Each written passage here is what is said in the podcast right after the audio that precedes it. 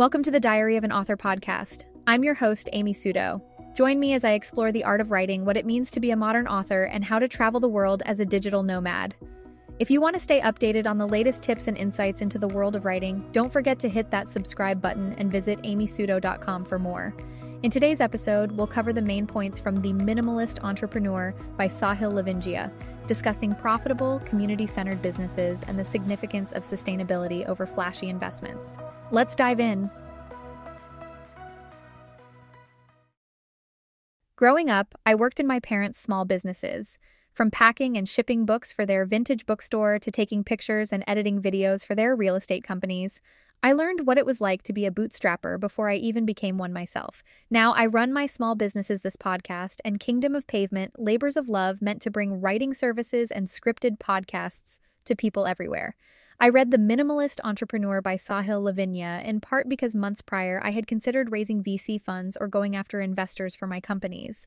However, the lessons my parents had taught me about business were ones that I would return to, ones that mirrored what I had read in this book and in Sahil's Twitter threads and blog posts about working in a way that preserves quality of life.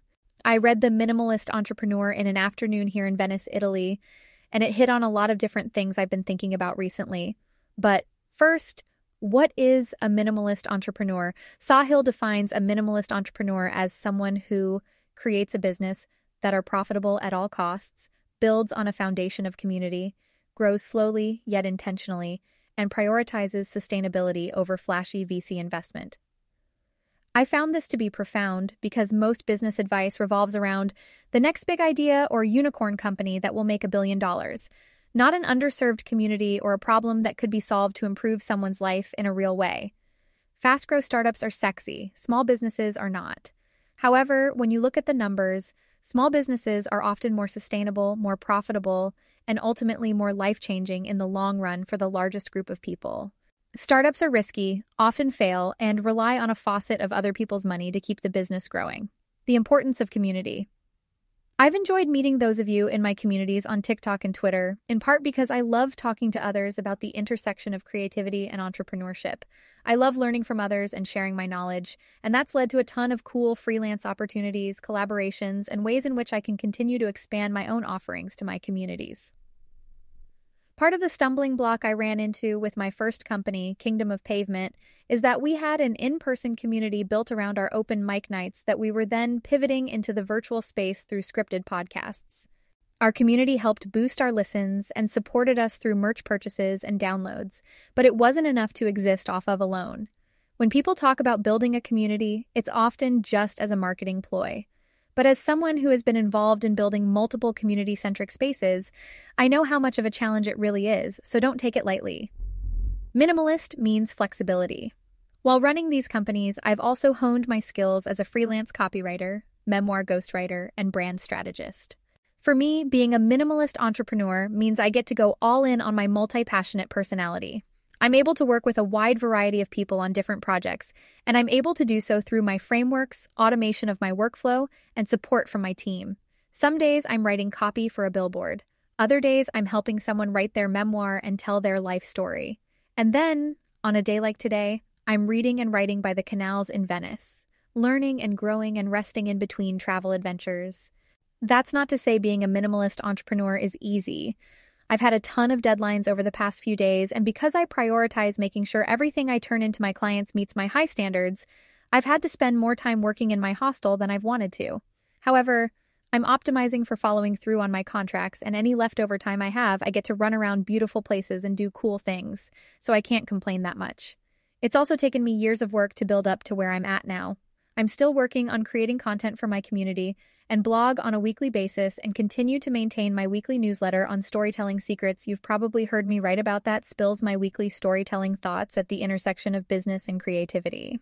At the end of the day, when you're a minimalist entrepreneur, you truly work for yourself. You don't have to answer to a board or investors, and your only goal is to deliver great work and products to your clients. No hype, just results. One of my favorite concepts in this book is the idea that most small businesses start small take years to grow at the pace it needs to evolve. Grow in parallel to their founder's own journey and learnings. There's no flashy hype, no overnight success in minimalist entrepreneurship. In fact, Sahil's whole point is that every day you should just be talking to customers, doing manual sales, and making your offerings better. Don't build a business that depends on a ton of paid advertising. Don't spend money you don't have on expensive marketing hype. That will eventually run dry. That's also part of why I prioritize content marketing plus organic SEO to every other form of marketing.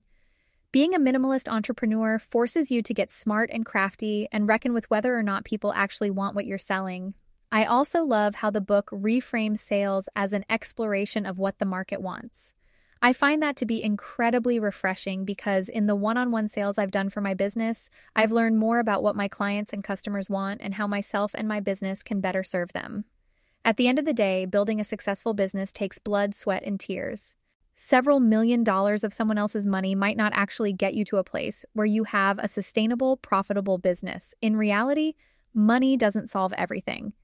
Anyone can be a minimalist entrepreneur. When I began my journey to become a founder, I wasn't sure if I even wanted to be an entrepreneur. All I knew is that I wanted to create stuff with other people who shared my vision and also wanted to create stuff. And it turns out that's actually a definition of being an entrepreneur. You don't need to be a slick Harvard MBA selling a pen to succeed. You can sell just by being your own authentic self, excited about your company and what you can do for others. These days, I'm following in the footsteps of my parents. I've created my own profitable small businesses, do my own freelance writing and consulting work, and get to write and create the things I love every day. If that's not success, I don't know what is. If this post resonated with you, be sure to support Sahil's work and independent bookstores by picking up a copy of The Minimalist Entrepreneur from Bookshop, my favorite online bookstore that supports local independent bookstores all over the country.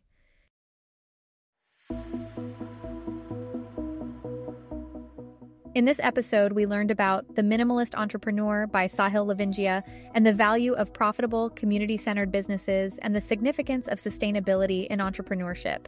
This podcast is powered by Wondercraft AI, a text to speech tool that you can train to speak in your voice to easily generate podcast episodes, voiceovers for blogs, newsletters, YouTube videos, you name it. To get 50% off your Wondercraft AI subscription, Go to the link in the show notes or use my code SUTO50 at checkout, and that is S U T O 50. Thanks for listening, and don't forget to subscribe or visit my website, amysuto.com, for more. And I'll catch you in the next one.